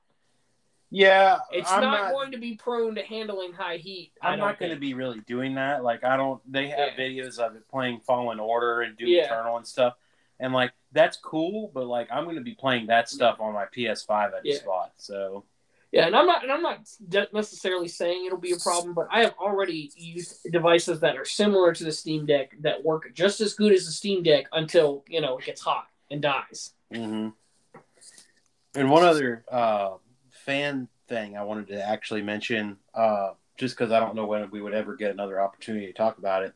Uh, do you know what Clone Hero is, Duke? Yeah, isn't that the Guitar Hero kind of fan? Yeah, it's So, like yeah. custom make their own Guitar music, Hero. yeah. So I'm planning on putting that on my Steam Deck too. I'm not going to play it handheld, But, but, you can dock it, and you'll be able to you'll be able to take that you know with you. just play it on the TV like it's a regular game or whatever. Yeah. Uh so like for me, if I were to actually get a Steam Deck, which like I said, I'm probably not going to, but if I were, the big thing that I would be interested in for it is um is definitely emulation. I really uh Yeah, Nintendo Nintendo won't let me have a portable GameCube, so I guess I'll just have a portable GameCube. The GameCube got a damn handle on it. Your your lack of imagination for portability Didn't on they the have one of those, GameCube. like flip up screens? Yeah, this- in Yeah, they 2000? did. Yeah, well, you know, that's fine, I guess. Yeah, just keep a car battery strapped You know, to you at all times. I don't even know why I want, you know, a portable GameCube or portable Wii or whatever. They they're remastering Sonic Colors, and that's really the only thing I wanted. So That's true. Just Yeah. uh, that really just that. no, um, I mean, I'm interested in. Um, it's gonna be my RPG machine because I can't like I play a lot of RPGs, but I've come to the point where I can't play them on TV anymore. Like I just want to play RPGs handheld. They feel like it's what it's made for. Um, Yeah. and I'm talking, I'm talking JRPGs. I don't really play a lot of Western RPGs because most of them just kind of bore or hey, I didn't know Or a good take. boring. I Uh-huh. can actually see the Steam Deck being a great place for that because there's Oh. a lot of those old JRPGs that are on PC that haven't been ported anywhere else. Like, Yeah, like the Final don't they Fantasy have like Pixel Skies of. Arcadia on PC? and- No, it never got off. It's still No? stuck on GameCube. Well, no, but you can still play. You can emulate it. Yeah, you well, could, there you go. sure. And Yeah, but like, uh, one thing that I think would be pretty cool is like, uh, if you are in an area that this is viable, so like probably just your fucking house, but you can um, like remote play stuff like Persona too, like, so you'll be able to have your own little portable Persona machine. It's uh, also uh, one of the only consoles nowadays that can play Persona 4 Golden. Oh, that's true. Yep. yeah. Basically, the Steam Deck is the Vita 2 And the Switch Pro. and the Switch Pro. It's, Yeah. it's the Vita 2 and Switch Pro had a baby with Steam. Yeah. Yeah, and, I, and I'm planning on playing all the Trails, the rest of the Trails games, um, on there. Uh, I don't know if you saw, but they're bringing, they're bringing all of the Trails games here that they didn't brought, they never brought out here. Um, there's a very long lineage of the Trails games. Um, Well, there was only three or four. whoa, buddy, there's like, there's like eleven Oh, in, what? in each. Yeah. I'm Um, I didn't know about that because Okay. Yeah. Makes it there's easier. too many of them games. Yeah, and anyways, the so they port so like three uh Trails of Cold Steel three and four got ported to the Switch, but they run like shit. Yeah. Um, like even you know it's Switch- bad when performance is like on a turn based RPG. If you complain Yeah. about performance because you're That's typically just say. selecting things. well, Um, most of uh, the ta- most of the Tales of games are on PC too, right? yeah, no, not Tails. Trails. No, no, no. I was just I was just Okay, saying it's yeah, an yeah. edition. Uh, some of them, are, yeah, most of them are. So we, the PS3 ones never made it across. Um. There's Tales Uh, of Pieces. I know that one's um PS3 only. So they started Namco started this like I think with Tales of Zestiria was the first like cross PC release. So Symphonia is on PC, Zestiria is on PC, Berseria is on PC, uh, the Vesperia remake is on PC, and Tales of Arise is going to be on PC. Um, which I think people are sleeping on Tales of Arise. I think it's going Yeah. to be uh, It looks like Tales with a bigger budget. Sign me up. yep. Yeah. Uh, and Those games are underrated in general. they're doing some crazy thing. They're doing they're gonna try the level set thing, I think what it sounded like with enemies. So like you're not just gonna get to you're not gonna be able to power level your way through Tales, which is exciting because um half the time you just power level your way out of that game in like the first ten hours and the rest of the thirty hours would be Yeah, those would be games. those games always feel like they base it on you not doing any side content whatsoever. So if you do any side content, you're probably gonna steamroll the game. And then when you find the side bosses that you haven't done any of the side content, and they absolutely own your ass. Yeah, Like, um. One other uh, big big thing I wanted to mention for the Steam Deck that I am planning on doing, uh, probably not immediately, but uh, so I'm one of the pe- few people I know out there that has not gotten any of the VR headsets yet, and uh, to me, it would seem like a pretty reasonable thing to do to get a Quest Two uh, for Steam Deck because then you can play like a lot of the VR. I don't think you you the only thing you're really being excluded from by doing that route is that you can't play the PSVR stuff that's exclusive. yeah, but there's not that much. Right, but you can Or at least play. there's not that much anymore. I would be able to play like the Resident Evil 4 VR that's Yeah. coming out, or um, I could play Half Life Alyx on there, Yeah. or a bunch of the other VR stuff. And uh, there's been videos where uh, I, I don't remember if it was Gabe or one of the other people from Steam talking about how you could, in theory, do it. They haven't really like tested it all that much, is what they were saying. but it's a computer, right, so- it's a computer, so and it has the specs to do it, so you could. yeah. But that's one of You the other could- things I'm thinking about doing with it. Yeah, you could do it. Uh, well, some I want. I'd like to see what somebody test it and do the latency, um, because uh, latency is the number one killer in VR. Um, so like I've used my Quest Two, like, and they have the uh, the wireless option to you know, uh, so you don't have to plug in a USB C, um, USB three type USB C, uh, 3.0 cable because that is a giant mess. But anyways, Yeah. uh, and you need one that's fast enough um, to do it. Uh, but the problem is sometimes the latency with Wi-Fi because it will, if the latency is high on VR, it will make you sick. Well, you can hardwire it though, right? You can hardwire it, but you have to. You either have to buy their specific cable, which is rated, and it's like seventy five dollars. Uh, I bought an Anker one that was like thirty, um, because you need a long one because you're moving around. It's room scale, so you need like a good twenty foot USB 3.0 USB. So here's the thing: is a lot of your USB Type C cables are only USB 2.0. They're not USB 3.0. Um, so you need a long one. I think the one I got off E off of Amazon, it's an Anker, um, was like thirty or thirty five bucks or something, and it seems to work okay. Um, most people say it's the only one that will work outside of the official um, Oculus one, but we're getting way off topic here. Steam Deck's cool. Yeah, It will be cool. It will be cool uh, when I get one uh, in like April of 2022. So yeah. And then It- uh, five months after when uh, he gets bored of it, he'll sell it to me. Yeah. uh, well, I'll probably just won't use it that much and forget about it. Uh, Damn. Keep it in the bathroom where you can play M2R on the toilet. Yep. that's true. Uh, I guess that's another thing we could maybe talk about is their whole pre-order process that they did. Since it's a Valve product, they're not putting it in like brick and mortar stores, at least not right now. So the pre-orders for it were all done through Steam. It wouldn't have made any difference because they sold out no matter what. Yeah, So they sold out instantly, but um, That's the trend right now, though. I feel like they at least made an attempt to try to curb the, Yeah. the bots and the Yeah. scalpers. yeah, I think they they they tried.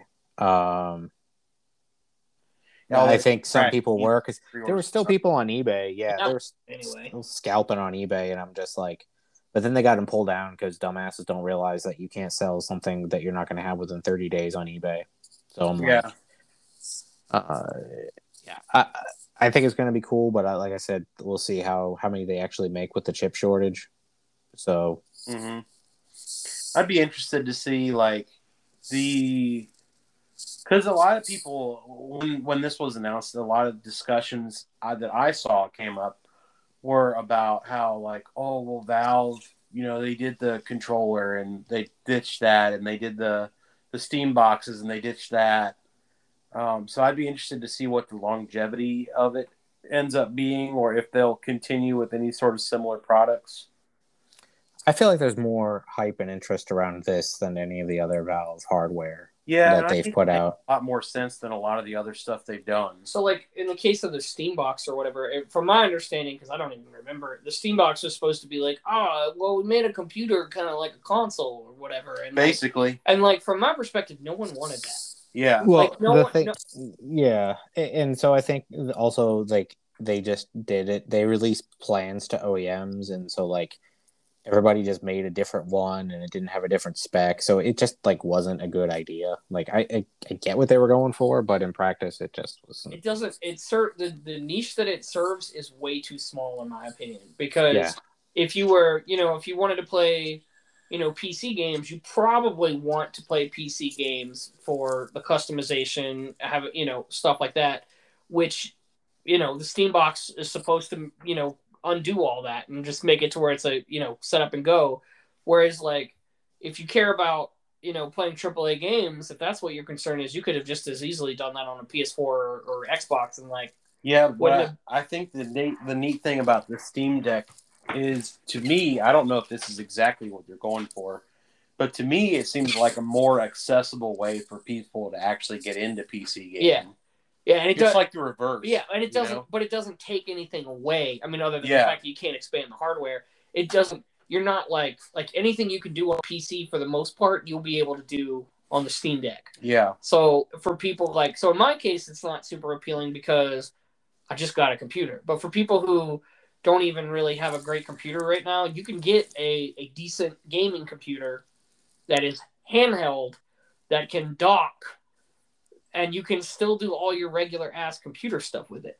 yeah, I will say that I personally think that anybody who's buying the 399 one is making a mistake. oh yeah, yeah. Honestly, I, in my opinion, if you're gonna do it, you should just throw down on the Yeah, six hundred because dollar the model. the 399 one is uh, eMMC memory. It's not even an SSD. It's It's not even that much memory. yeah, and it, I think it's only 64 gigs, which like, you know, you can expand the storage, but like at this point, like I think that it is not an intelligent decision for anyone to buy a PC that does not have an SSD in it in 2021. Like I just Yeah. think that's not a smart move to make. If you're buying a computer at this point, it needs to have an SSD in it, and pre- preferably an NVMe. But you know, it is what it is as far as that goes. I yeah, I agree. I think that um yeah, if you're gonna buy it, at least buy the um the middle or the highest tier. Um because loading off the SD card is gonna be painfully slow, especially on some of these big uh AAA games. Like if you think you're gonna load control off of a 512 gig SSD card, well, And we were, me and Dan were talking about how, um, like, one thing that was kind of exciting about this new generational change anyway is that the baseline hardware now has SSDs. So when people are making games, they're making them with the SSD in mind. And that might not be happening so much right now. Like, obviously, neither console has a whole lot of next gen games, but there's going to come a point where, like, the baseline is going that's to. the standard. Yeah, there's going to Yep. be an assumption that your drive is going to be at least this fast. And if you're buying a Steam Deck that does not have, you know, an SSD style memory, you might actually be locked out of future video games. This is kind of off topic, but uh, I think uh, it will be interesting to see whether Nintendo's next system actually has an SSD in it or not. Yeah. I can. I wouldn't count on it, but I do think it might hurt their third party support. Right. See, that's they- what I'm saying. Like the timing of it, everyone else is going to have moved on. You know. Yeah, I think it is gonna, and, and that might be why they're gonna take a while to, to upgrade the actual hardware, is because they're gonna, the longer they wait, the more feasible it becomes to have that kind of storage option in the next Switch. But it's gonna be pricey, so they they need to hold off as long as they can. Yeah.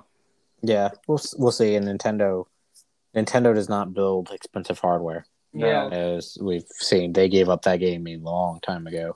yeah, Um, they could get but- it. They could wait, maybe. I think most people have, you know, most people have seen the Steam Deck. Uh, I think it's a, I, I think it's going to be a cool device. Um, you know, I'm looking forward to getting mine. Um, when I do, uh, like I said, I think it's going to be just an, an RPG machine for me, and maybe a way if I can get back to playing Final Fantasy 14 now that I can play it uh, in my lap on my toilet. Um, uh, anyways, so I think you know, moving on. Uh, if you guys have anything else to add about the Steam Deck, I think we're pretty good on that. I think we're about ready to roll into um, games we've been playing. Yeah. So, uh, Cody, do you want to start? What you've been playing? Uh, he stepped away for just. All right. Well, Dan, what have you been let playing? start. All right. Well, um, so I've been playing kind of a mishmash of things. Um, I think the biggest and newest thing I've been playing is Death's Door. Um, I'm about three hours in. Um, so anyone doesn't know, Death's Door is a 2D uh, isometric. Um, you know, it's like a Zelda. It's like two. It's it's a 2D Zelda, but it's almost kind of. I don't want to call it a Souls game, but there's parts it has a role that is very specific of a Souls game, but uh because you have iframes and you're invincible to the role. Um, and So you need doesn't to it also carry over the whole like if you die, then you have to go get the. no, you don't. Mm-mm. Okay. Your currency doesn't. No. Your currency doesn't leave. It is nowhere near as hard as a Souls game. Um, so you know, it, it was this game was made by two people, um, which kind of unbelievable. There's they made another game in twenty, I think it was twenty seventeen or twenty eighteen called Titan Souls. Um, which was the same thing. They tried to basically make like a mix um, Shadow of the Colossus and Dark Souls into a game, into a two D game. Uh, Yeah. so this time, Uh, just a quick question about uh, Death's Death's Door in general. Is to me, it sort of um, from everything I've seen of it, it looks like it kind of is like 2D Zelda, but with like sort of a more in depth combat system. Yeah, so the combat, there's a bunch of cool combat things. Um, and the game doesn't hold your hand. It doesn't really tell you anything about the systems or what's going on in the world. Um, so it's Souls like in that way. Um, I mean, it kind of tells you like the basic controls and stuff, but other than that, um, but yeah, there's it's also kind of got a bit of like I don't want to say bullet hell, but there's a, a tons of projectile enemies, and you can always you can hit the projectiles back at enemies um, and it does more damage. And you know you can use your charge melee attack. Um, and there's an upgrade thing. And the game's not terribly long. It's like eight, I think it's about eight or nine hours, so I'm about halfway there. Um, it seems like there's four big bosses um, to go through. There's four big bosses and areas to go through. Well, Um, but it, it it reminds me very much of um, it's a very good it's a very good 2D Zelda. It's it's if if you like um it also has the very satisfying thing of Souls games of unlocking shortcuts to come back to where you were before and kicking down ladders and stuff like that. Um, kind of so also you, gives me Hades vibes in a way. Like just maybe it's just the perspective. But- it's pro- it could be the perspective and it- it's kind of fluid like that too. Um, Yeah. Uh, but the art style is really cool. It reminds me of like this like weird mix between like Studio Ghibli and Beetlejuice. Um, uh, also, I mean, like you know, the main character you play a little crow who is basically like a Grim Reaper crow. Um, but yeah, no, if you know, I it's probably one of the better games I've played this year. I mean, there hasn't been too much to really On come out Pass, this year. right? It's not. No, I pay. I bought it. Um, it Just say, I just I just bought Game Pass for a dollar, and I was like, all right, well, whatever, it's a dollar. yeah, and Super Death interested in trying it, and, and, uh, right Death's- now it's exclusive to PC and Xbox. and Xbox. So, Yeah, you know where I- I'm going to be playing it on that Steam Deck, baby. yeah. I think it'll probably hit. It's only two people in the studio, so I imagine that that's all the bandwidth they had to make. So I imagine it'll probably come to PlayStation and Switch um, at some point. Made a big enough splash that It it'll looks- eventually get ported I kind of hope it comes to. I mean, I love my PlayStation, but I kind of hope it comes to Switch because it kind of feels like it would be fun to play specifically on Switch. Oh, mean Oh, I think so. Yeah. I, I so the the only with the thing that Steam Deck? the only thing that I find um the, you so there is no map in the game. Oh, So you have to memorize. Luckily, there's not that the areas aren't that big, but because of the way that they're laid out and stuff, you end up needing you end up memorizing and you get very familiar with the areas and where you're going, right? Mm. Um, and you know it has the Zelda thing of like you need to find the four pieces of heart to increase your health, or you need to find the you know pieces to get your magic, increase your magic. Um, and all of your you know all your currency you spend back and you go back to the main hub, right? So you kind of got a hub world and little spokes, and so when you open up a spoke, um, it, it it's a big door, right? So you go through all those doors, so you can go back to the hub world at any time and and run back to any of the other sections if there's you know there's now a space that you know you have an ability that you didn't have before. Um, but you know, just like the you know the kind of how it's Metroidy in that way. Um, but I think it's it's very good. The music is really good. It's just got this really cool like you know art style and vibe to it. Um, it's very um, you know it's not as like over the top kind of aggressive as like some of the Devolver games are. Um, you know some Yeah. a lot of Devolver games, you know, they're bought made by like different public, you know, different publishers. They've got like a very like uh they've got a certain vibe to them, right? They've all kind of got like a Hotline Miami vibe to them. Punchy, Um, eighty, and yeah, They've uh, also all rapid got, like most of the time they've got like a very in your face kind of style. Yeah. them. yeah, and Death's Door doesn't really have that. Um, so, uh, but it is really good. So, like, let's see, if you got a PC or an Xbox, it's twenty bucks. Like, it's it's definitely worth it. Um, I got my eye- my I added it to my wish list on Steam so I can play it on that deck. yeah, yeah, it's real good. Um, the other thing I've been playing is um, uh, Scarlet Nexus, um, which is surprising. Um, actually surprised at how much I'm kind of liking it. Um, Yeah, I played Yeah. the demo for it. I I, heard think that- Cody did too. I heard that game when I thought and I liked the demo, but I, I heard that game is like a sleeper hit. Like it's way oh, better than it should- is like I'm surprised at how little it's sold and people nobody really talks about it, but um, it's really good. So supposedly, a bunch of the Tales people uh, made this. It gives me Um, chain vibes. Yeah, I get serious astral. Chain Maybe vibes maybe it's it. mostly an art style thing. It could, I think No, it's it's no, probably it's also like a almost like a character action game. Yeah, yeah, yeah. Oh, it is a character action game. It's one hundred percent a character action game. Um, like no, make no mistake, it is a character action game.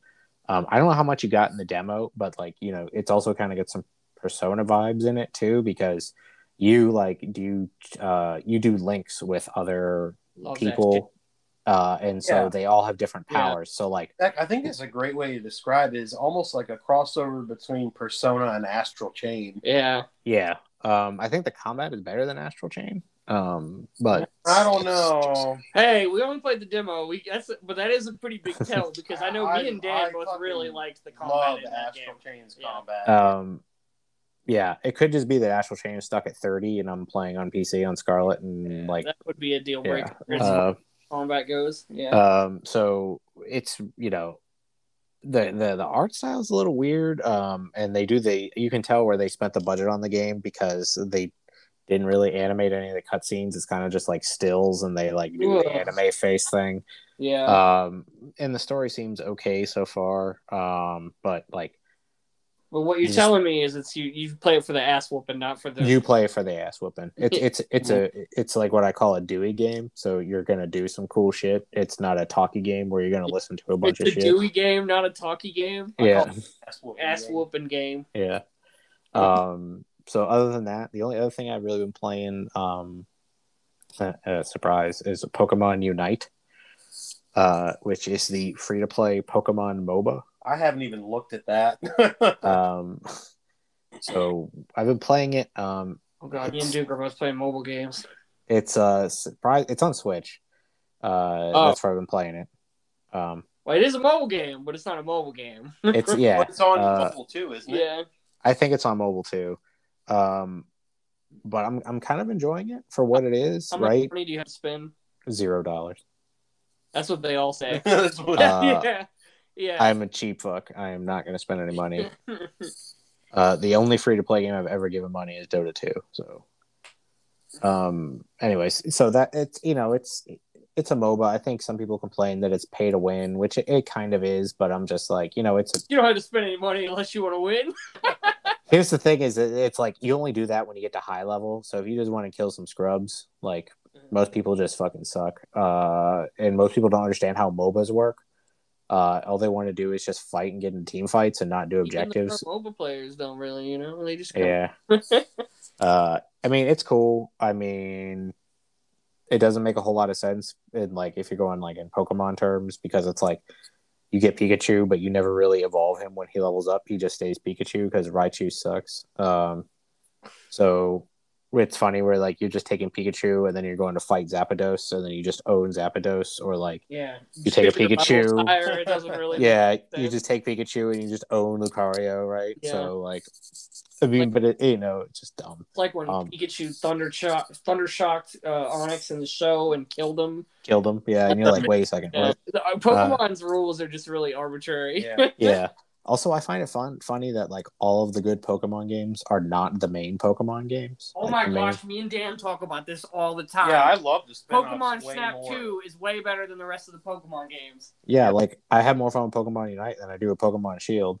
Man, you I I don't know if you're even interested, but like Pokemon Snap 2 is real good for what it is. I mean, I'll probably end up playing it because my daughter's getting into Pokemon now. Uh, Yeah, that's good. evidence with all of the fucking Pikachu shit in my house, and that's coming in now. Uh, We got a Pikachu lunchbox the other day because she saw it in Target, pulled it off the shelf, and when I tried to take it away, had a, a meltdown in the middle of the Target. So we now have Pikachu. That's how it goes, man. yeah, so that's kind of all I've really been playing. Um, well, outside of Skyward Sword, and we just spent an hour talking about. Oh yeah, we're not no no no talking about that anymore. Yeah. Well, so, uh, so Cody, what have you been playing? So uh, everyone's probably giving me a hard time because I'll probably do this like a lot because uh, oftentimes I'm more interested in older games than newer. But uh, I have been playing Nier Automata again. But the reason I'm playing Nier Automata again is because they finally fixed the PC version, and so I've been playing the PC version with mods, and it's way better. And uh, the uh, the big thing actually is uh being able to uh actually uh normally you're only allowed to have like a 60 frames per second uh thing but they have a way that you can unlock it for 120 frames a second and that's amazing nier automata at 120 frames a second is how the game should be Mm. played in the first place That's pretty cool. um, but there's not a whole lot to say about that because again, like I played Replicant recently. Like everybody should play Nier. They're really good. Um, they're kind of sad, so prepare You to be should, sad. well, you should play um uh Replicant and Automata, but uh, don't play the, the the mobile game. Well, speaking of that, I'm also playing the mobile game. I'm really into Nier right now. And I don't have a whole lot of thoughts because I'm not actually super into it yet. Um, But you just said you were. well, no, I'm, I'm super into Nier, but I'm not I'm not very far in the mobile game. Mm-hmm. Um, the mobile game's kind of weird because like it occasionally looks like really, really good. Like it, it visually sometimes it looks like one of the best mobile games I've ever seen. But then it just weirdly transitions into this 2D style and it flips between the two of them, and I kind of hate that. Hmm. And also, it does this thing where it like you can make specific actions, but also the game kind of auto battles for you, and I also hate that. Oh yeah, that sounds awful. but um, I'm giving it a chance because I'm really interested in the world of Nier, and you know I've I've played Replicant twice now, and I'm in the middle of playing Automata again. So, question about that, uh, about the mobile game specifically. Uh, we we've already talked uh, about that quote from Yoko Taro saying that it was basically only made to Make Square make- Enix to make money. money. Mhm. So, did he have like no involvement with it, or did he write anything for it, or So I actually do think that he he wrote some stuff for it. In fact, like uh some of the early stuff I've seen, actually, if it's not Yoko Taro, it's a really good impersonator of Yoko Taro because he has a very he has a very specific way of writing things. at the least, I mean, I don't exactly know how it works, but I mean, he's sort of in charge of the direction of Yeah. the series, right? Yeah. So, I mean, somebody would have had to have Yeah. at least consulted him. the the thing that I think is the two things that's going to frustrate me about it is that probably the coolest part about the game, like in every nier game, is the music and the and the story. Um, and it does have it has amazing music. It like it, it the music is just as good as the main series. But first off, I don't think that it's going to be preserved very well because it's a mobile game. Yeah, uh, and that's kind of a bummer. I could be gone tomorrow. Yeah, and the other thing is, is like, it's going to be, you know, it's definitely because it's free. It's going to be full of monetization schemes, and like that just feels so. Like I hate, I hate to sound snooty, but like to me, nier and nier automata feel very like high art to me. Right? Like they're very they they feel like um Artsy farts. yeah, and, and I mean that in like a positive way. Like if I was gonna show somebody that like video games had meaning, I could show them nier replicant and I could show them nier automata. I don't know if I could do it with this one Probably not. because even if the story ends up having that kind of high art feel to it, it's going to be just tarnished by you know the microtransaction scheme of it all. Yeah. But yeah, so I've been playing Nier and I've been playing um, the mobile game Nier. Um, the other game I've been playing is uh, actually because again I'm, I'm mostly playing old stuff right now. So I'm playing the original Xenoblade. So I played Xenoblade X and I played Xenoblade Two, and I've actually never played the first Xenoblade. Which version are you playing? The Okay. sw- the Switch Switch. one. Okay. Yeah. So let me tell you, um, they did a whole lot of quality of life improvements as someone who's beaten both. Um, the the secondary chapter, which they call like the the after, Yeah. um, let me tell you, after playing hundred hours of that game and being excited to see what the sequel they do is, is the most let down I have been by a video game in my Ooh. almost my entire life. Oh yeah, I saw that on Twitter because what you're talking about is they're supposed to sort of link the first and second games, right? Yeah, and let me tell you how bad that like you could just literally just watch it like the cutscene recap on YouTube and not spend the 15 hours playing it. Out of curiosity though, like what's your opinion on the core game? Uh so I love Xenoblade Chronicles 2 a lot. Yeah. Um Xenoblade Chronicles 1 is also a really good game. Um I don't know if it holds up as well in 20 well I played in 2020. Uh in 2020 uh it it's not as revolutionary as it was in 2000 when it came Yeah. out over here. I think it originally came out like you like, 2008. but you, but you would say you like two better, right? I like two better. I think two's got better music. I like the cast of two a little bit better. Yeah. Um, the story is just there's a point in Xenoblade where it's like not that anime, and then there's a point where you get to the story where it just goes completely up its own ass. Well, I love anime and I love Oh. going up my own ass. Oh well, let me tell I'm you, fucking ready for this. once you get to like Yeah, we're hour seventy, yeah, over here, I, bro. I like. I unironically, I wouldn't say it's good, but I unironically enjoy the Kingdom Hearts storyline. because let me tell you, you're like, all right, well, all this is making sense. The story's kind of going places. I see where they could be getting at, and then they just fucking go off the rails and like the typical, they typical like. I don't know if you played Xenogears on PS One. no, Okay, so we could we could potentially make Dan play Xenogears on PS One, and I'll talk about it. Oh god. Yeah. Uh, because here's a fun fact: Xenogears was originally supposed to be Final Fantasy VII, but Square thought it was too dark, so they pulled the plug on it and made it not a Final Fantasy game. that's hilarious.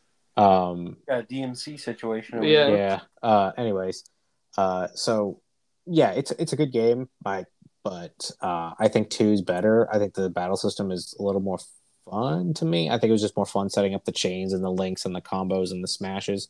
Uh, Yeah. and I just had fun, like getting. I got real lucky, and I got KOS-MOS very very early. Uh, in because some people have spent like grind for like Yeah, yeah. 150 hours to get her and they don't get her and i got her in like hour 10 I think there's a way to make it really easy if you do it early, though. Like I think it's one of the, if I'm remembering right, because I think I, I, I, I think I tricked the game in a way to get her early.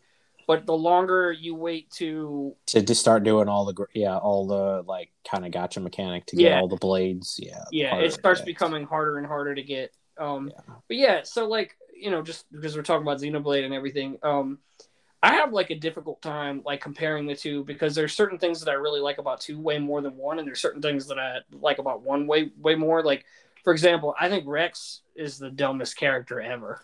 Don't, yeah cause probably because he's designed by tetsuya nomura but um Is that real? Are you for yeah real? uh, uh-huh rex Oh, is designed okay. by tetsuya nomura so um first, first off, his whole like I, I don't know, like his whole diver like his like fake his like fucking dollar store big daddy outfit I can't like, stand it. Okay, it And is dumb the other thing, and this might sound like a weird complaint, is like me and Dan both really don't like the um like like really high pitched whiny sounding like anime trope. Oh, I hate that. And the thing is, is like he's not exactly like that, but he's actually worse because he still has that like whiny voice, except they sort of drained all that personality out of what would like I don't like Naruto, but at least he has a personality where it kind of just feels like they sucked that personality out of Rex.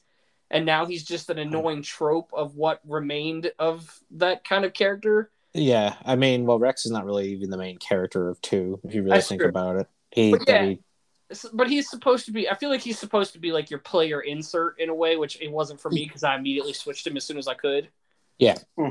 Uh, whereas you know, I personally like Shulk's perfectly fine. Like I, I, I dig you know being so. I like Shulk better as a character. Shulk is better than Rex. I won't. I won't disagree with that. Um, the other thing that I personally I like, and this is probably like a not popular opinion, is that I usually play almost all of my video games on the TV, like even on my Switch.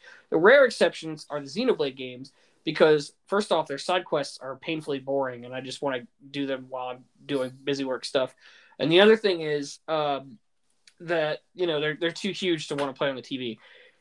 And I think that one cool thing that a lot of people don't realize about Xenoblade is that the actual worlds are gorgeous. There are amazing, cool vistas, and they're like they have some like bioluminescent stuff, and uh, those games are gorgeous. Except What? Well, Except where it runs at uh, incredibly low resolution. Oh yeah, and so Xenoblade, they're they're both not that great portably, but like Xenoblade One is perfectly acceptable for what I'm looking at. Uh, Xenoblade Two is a disaster. In fact, it looks so bad that I almost want to encourage people to not play it in portable at all.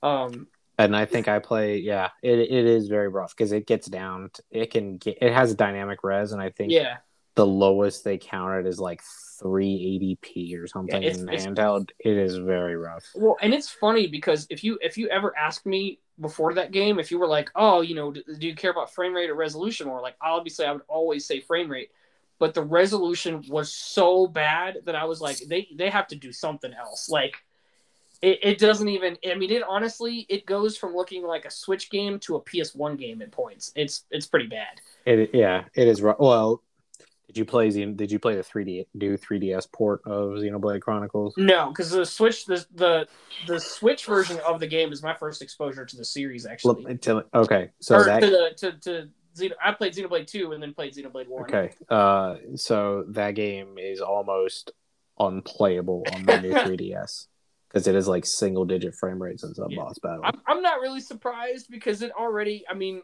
even just looking at the trailers, it already looked like it was pushing the Switch to the limit. Plus, in the trailers for that game, you actually see pretty severe frame rate drops in the trailer.